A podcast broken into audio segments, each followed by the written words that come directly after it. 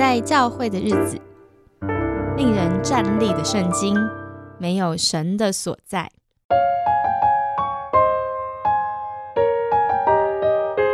嗨，听众朋友，大家好，欢迎你收听我们不在教会的日子。没有想到这个令人站立的圣经系列居然有机会重启耶，所以大家就会知道我们今天的来宾就是雨欣，欢迎雨欣。大家好，好久不见，一年不见，一年不见，消失了一年。哎，对我们上次录那五集好像是一年前哦，好像是八月，就是暑假的时候，差不多是这个时候。哇，这么快就一年了。对我以为，我以为那一次做完那五集之后就是告个段落哎，因为感觉雨欣超级忙，就没有想到就是这次换雨欣敲我，就是他有时间，而且他想要重启这个令人站立的圣经。哇，这个系列听名字就知道很威，所以雨欣你要不要讲一下为什么你会就是重新开启啊，重新开张啊？嗯。好，所以就是因为一年嘛，然后当然先恭喜不在教会的日子，业绩蒸蒸日上嘛，业绩好，对，好，就是呃，好像好像这个粉砖出来之后，其实就蛮多的回响，就不只是有做哪一些节目，而是我觉得我好像看到很多的听众好像都有一个很一样的共鸣，对，然后他们就会有各种不同的。投稿嘛，就是哎，我那我如果给不在教会的日子就下一个定义的话，那就可能是好像如果我我们如果在教会生活当中感受到一些你觉得不应该发生在教会的事情，或是觉得很很令人震惊背叛的事情，你就会觉得你自己好像没有办法待在这样的生活里面。嗯，对。好，那后来有一天我就想这些事情的时候，我就发现其实我们就看整本圣经，如果我们把那个篇幅的比例稍微。再分一下，我就会发现，其实我们整本圣经，特别在旧约里面，大部分的故事、大部分的篇幅，都蛮符合这个定义的，就是都是很多不怎么美好的事情，然后是黑暗面的，是是非常的不 OK 的状态，都是令人震惊的状态。所以我在想说，会不会其实整个圣经，或是整个旧约，或是说我们的信仰生活，其实。这个可能才是常态呢。对，基本上我们的信仰生活可能就是一个不在教会的日子吼，能好好的安稳的在教会，其实是一个可能很少数的时光，或是说，因为呃，就像卢易斯在那个我如何思考基督教里面，他就说他就在讲有一种信仰叫做圣的水的基督教，就是说如果我们在传福音的时候，在想教会的时候，我们只谈一些好的部分，但是我们其实把一些罪啊，哦，或是这一些。呃，罪恶审判各种这种比较黑暗的事情很简化，不或是不太谈的话，你只谈这个好像很美好良善的那那一面，你就是把这个信仰简化。对，所以好像这是圣的水的基督教。嗯所以我在想说，会不会其实我我们如果重新再看待信仰，它不是让我们去过了一个很美好的生活，而是它要它是让我们开始要先知道我们其实处在的是一个怎么样黑暗的环境。你的意思是说，其实我们信仰很暗黑哦？是我们叫人家信教都说，哎，基督教很光明哎，可以给你光明的人生，传福音就是给你更美好的人生哎。对，但我们可能就我们就少了有一段，就说，哎，你要到光明人生之前，我们要先过走过一段暗黑的。旅程这样子，对，然后我们也没有讲到一些风险这样子，对，那个风险我们可能就很快的带过去，我们先给他一个美好的盼望，嗯，对，但是那个风险或是那个要经历过那个黑暗，可能不是我们想象得到的，所以很多人他可能决定他要呃离开教会，或是他暂时没有办法再继续伪装下去，可能就是那个黑暗的时期到来，然后他觉得跟我想象差太多了，我没有办法接受。我觉得是有这个可能性，可能性哈。可是如果当初劝人信教的时候都讲把这些黑暗面讲出来，应该 也不会有人信教。所以我也在想说，是不是要传福音要跟人家先讲一下风险呢？嗯，我不知道哎。那你呢？你现在跟人家传福音，你会讲风险吗？对，可能我自己的信仰经验也会是比较比较追求一种。纯粹有有时候也会过分简单，我就觉得，哎，那基督教就是这样啊，那那如果我信了，那我就是要这样啊，就是那个这样那样，从这样跳到那样，其实是好像很快的过程，对。但是后来当自己信主久了，当我自己真的开始经历到，哇，原来有不在教会的日子，这种黑暗面的存在的时候，我觉得那可能才是我真正更深刻的去理解到底什么是人，什么是神。我可能会对神一开始信主，会对神有美好的一个。想象，嗯，那可能也是真的，但是我可能没有去认识人，嗯，对，或是我以为人，我把人可能想的太简单了，那个人包括我自己啦，嗯，我没有想到说，啊，原来我有很多事情是我的意志是没有办法达到的，我想这样我做不到的，虽然圣经上是有这样讲，但我没有觉得那会发生在我身上，嗯，对，或者是说人性的复杂性，或者是那种人生的很多的那种。呃，无奈啊，黑暗面啊，不得已啊，那些东西，我觉得是年轻时代的我，其实很难想象的。我都觉得那是大人现实当中中年人的想要逃避现实的一种感慨。可是当我自己到中年之后，我就发现，哦，原来那都真的。嗯，对，就是那些我不见得不认识神，可是我可能不太认识现实。啊，这句话讲真好，不是不认识神，可能是不太认识现实。所以当我认识到现实之后，我到底要怎么看这个信仰，就会是另外一层功课哈。嗯，大概是这种感觉。所以我现在传福音，我确实比较不会讲光明面。你会先讲说来了很可怕吗？嗯。所以我发现，这就是我跟现在好像一般基督徒对于传福音怎么想的，我的整个想法改变了耶。我觉得这样讲好，以前小时候有机会跟人聊天的时候，我就希望这个聊天的话题就是可以带他认识上帝，那这个话题就非常的有属灵的意义，所以就保持着一个目的性。而且我我老实说，那个目的性背后其实是我的焦虑。我会觉得好像如果我没有有机会透过我们的谈话让他认识上帝的故事的话，这好像我有点失职诶。我自己拿到一个好康，可是我没有跟对方分享，我是觉得我有愧于神，也有愧于对方，就我有这种焦虑。但我现在好像觉得聊天。嗯，我更觉得那个礼物的部分不急，就是礼物不需要直接塞在对方手上，对方根本不认识你，他怎么知道你给他的东西是什么？还有，他也觉得你也不认识他，你给他的东西真的适合他吗？现在对我来讲，传福音不如说是一个很深刻彼此认识的过程。然后有时候你很深刻彼此认识，那个感情建立起来，你也不用特别传呢，他也会问你啊，他也会想知道你在你怎么去想一些事情。但我有发现，其实我觉得我们这个社会人跟人建立深度关系的能力其实是有限的，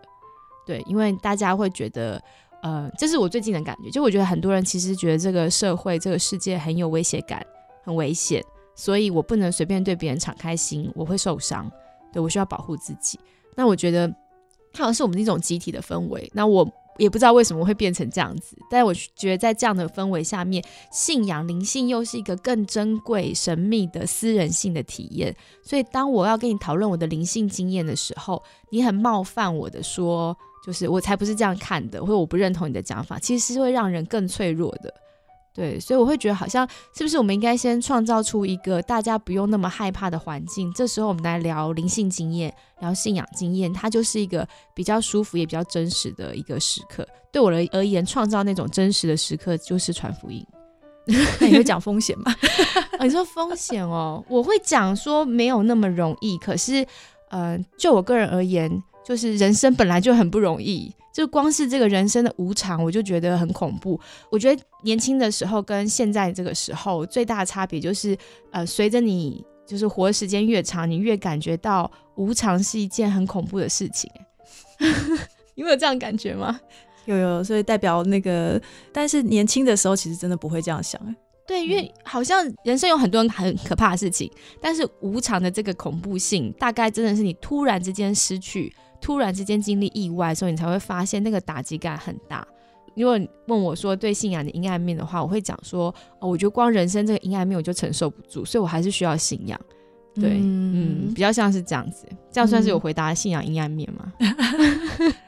对啊，我觉得我们可能就在这个交界处，因为这是一个个人的一个经历嘛。然后，但是呢，我觉得这也跟整个我们时代转变有关，就包括比如说现在这两年疫情，嗯，先不要讲真实的关系了，我们连那个 就是人跟人之间靠近都已经是一个危险的，对，是危险的嘛。这当然是变成我们就只能越来越内聚，其实是很难很难再有跟之前那样好像很轻易的就可以跟人互动。然后我觉得还有一个是。呃，在我的小时候，我说小时候是大学时代刚信主的时候，呃，我们那个时候的整个信仰氛围，其实还是一种，这信仰是一个很大的一个信念，嗯，然后你要去完全知道你在信什么，然后去符合那个性的内容这样子，嗯，好，然后接下来你用那个内容来调整自己的生活，嗯，然后跟看待这个世界，大概是一种这样的一个状况。但我觉得现在越来越到这个时代，就是二十年后，就是二十年后，我就发现，呃，其实好像更多的人，甚至我自己哦，你就会发现，你不见得会，我要先知道那个大的东西是什么。我可能要更多知道，所以那真实的在生活当中，然后在一个决定，那个很真实的生活，很能够在生活当中经历到的那个到底是什么？就是那个真实。因为最近我常在看莫阳的 的那个莫阳是哪位？就是 就是那什么整理师的的那个。YouTube 啊，对他，然后他们就是说，或者说像什么小红书啊，嗯，你应该没有在看哦，我有看美甲，对对，你就发现它就像这些东西，它其实都不是一个给你一个很大的东西，它就是很简单的在几秒钟，对，然后或者是就说哦，我只是在告诉你我怎么整理我的房间，好，然后或者说哎，我夏天好我会做哪些事情，就是这样很简单、很实际、一定会发生的事情。对，然后我就发现，哎，这个与其有的时候基督教信仰会给我们一个很打高空的感觉，好像很多东西都不是那么的实际，然后要实践的时候又说，哎呀，这个又不能有一个标准答案，所以就变得整个都是很空泛。但是呢，我觉得现代人好像是比较需要很多实际的东西，就是这个信仰到底是什么？对，那他会给我什么感觉，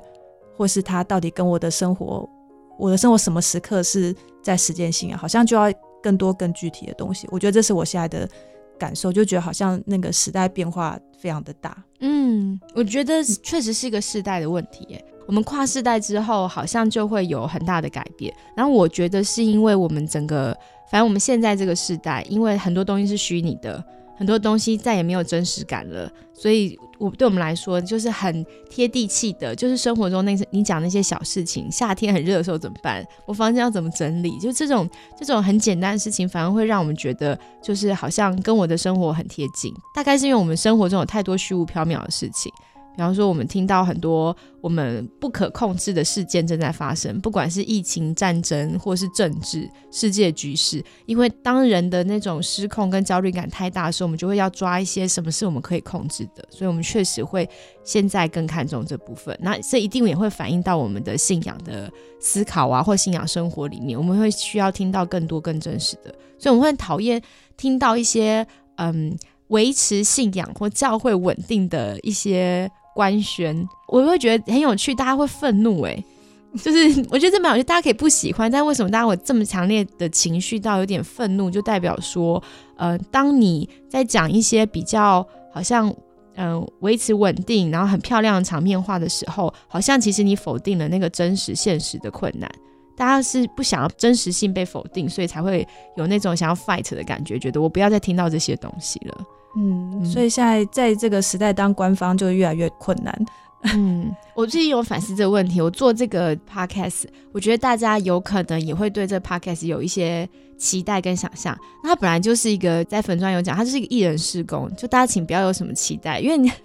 只要任何人有了话语权或是什么 KOL，就是你有了好像被注目之后，大家就会把集体的期待跟焦虑投射到这个人或这个。不要象征物上面，然后期待越高，我们越不能容错，就会觉得你千万不能让我失望。我觉得我们会重演我们对信仰的一种期待与幻灭的过程。你在回应你最近一直在被追杀那个要回应伯恩的事情吗？就是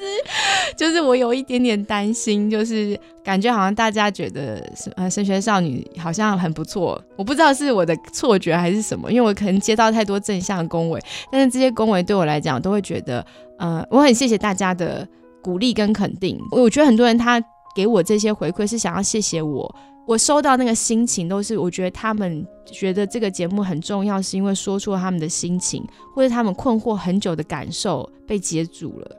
对，所以这就会有很开心的感觉。然后人一开心，就我饿很久，你突然喂我吃蛋糕，我就会想吃更多的蛋糕。有一天你不供应蛋糕的时候，我可能就会翻桌，觉得为什么你让我失望？原来你跟那些人都一样。其实我很害怕大家就是建立了太多呃期待在这个平台上面。对，很高兴有大家有这些期待，但我只是想要期待大家更更现实，就是，呃，我只是一个人，然后我想邀请很多很精彩的朋友来对话，然后我只是觉得我们这些中生代的基督徒，好有机会在我们的很多越来越看重现实，然后又对信仰有些思考的时候，把我们这些平常在教会可能没有人谈的想法，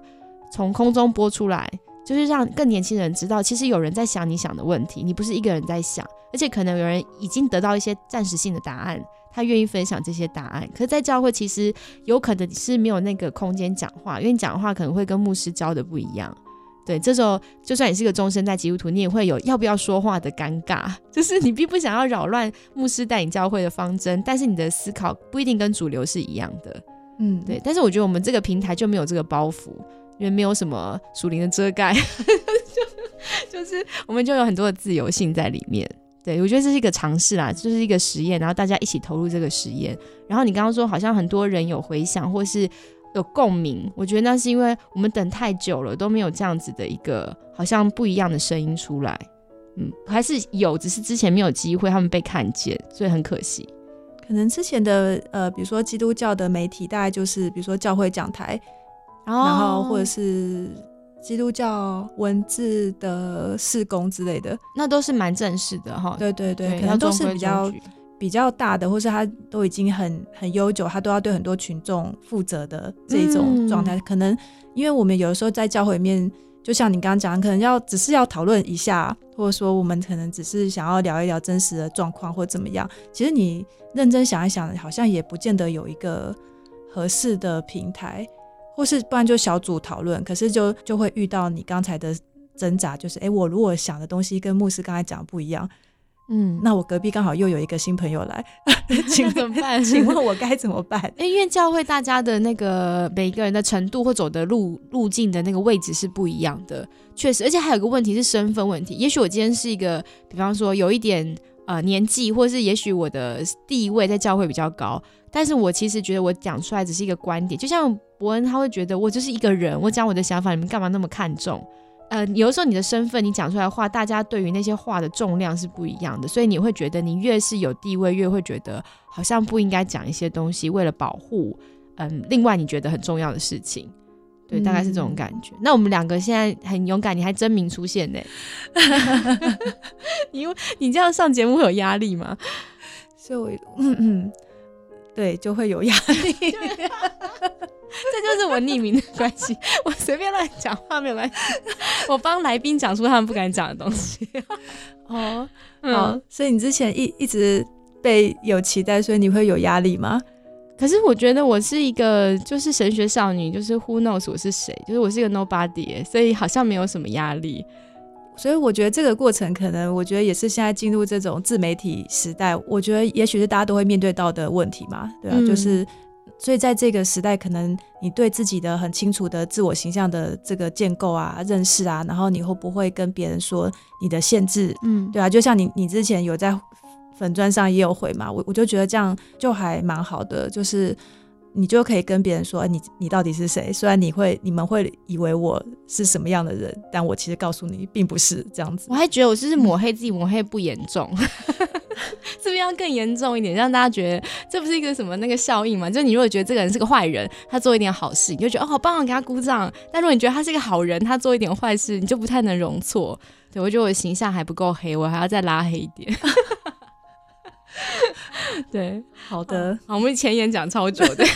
感觉这可以聊一节。没有在自媒体那我们就结束在这边好，他听众就生气，怎么可以这样乱聊？但是我觉得大家这样听下来，应该可以感觉到我跟雨欣聊天就是真的很开心，因为我们有很多的想法，我们不见彼此同意彼此的论点，但是我们可以示范给大家看，就是即便论点不同，但是你还是可以一起对话。有听友回馈我说他超惊讶的。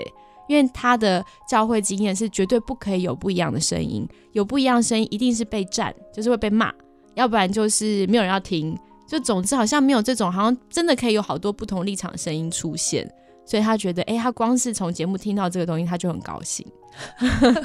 要求很低，真的太低。我太多听众的来信，我觉得要求低到我觉得，比方说有人说要帮忙，他想要写稿。然后后来他又在过了好几天之后跟我说，就是很抱歉，他好像太忙。我说没关系啊，你还好吗？然后他就说他哭了，因为从来他完全没有想到有人是这样回应。为什么我还会问他，你还好吗？然后我就想说，那他到底是在一个什么样可怕的环境啊？就如果你说你不行，别人不是问你还好吗？是问你你怎么不行，就会被骂一顿。对我就觉得很心疼哎，嗯，你真是好人，我不是好人，所以所以我可能天真，就觉得世界很很美好，这样可能感谢上帝给我一个天真的，天没有经历过太多暗黑的事情。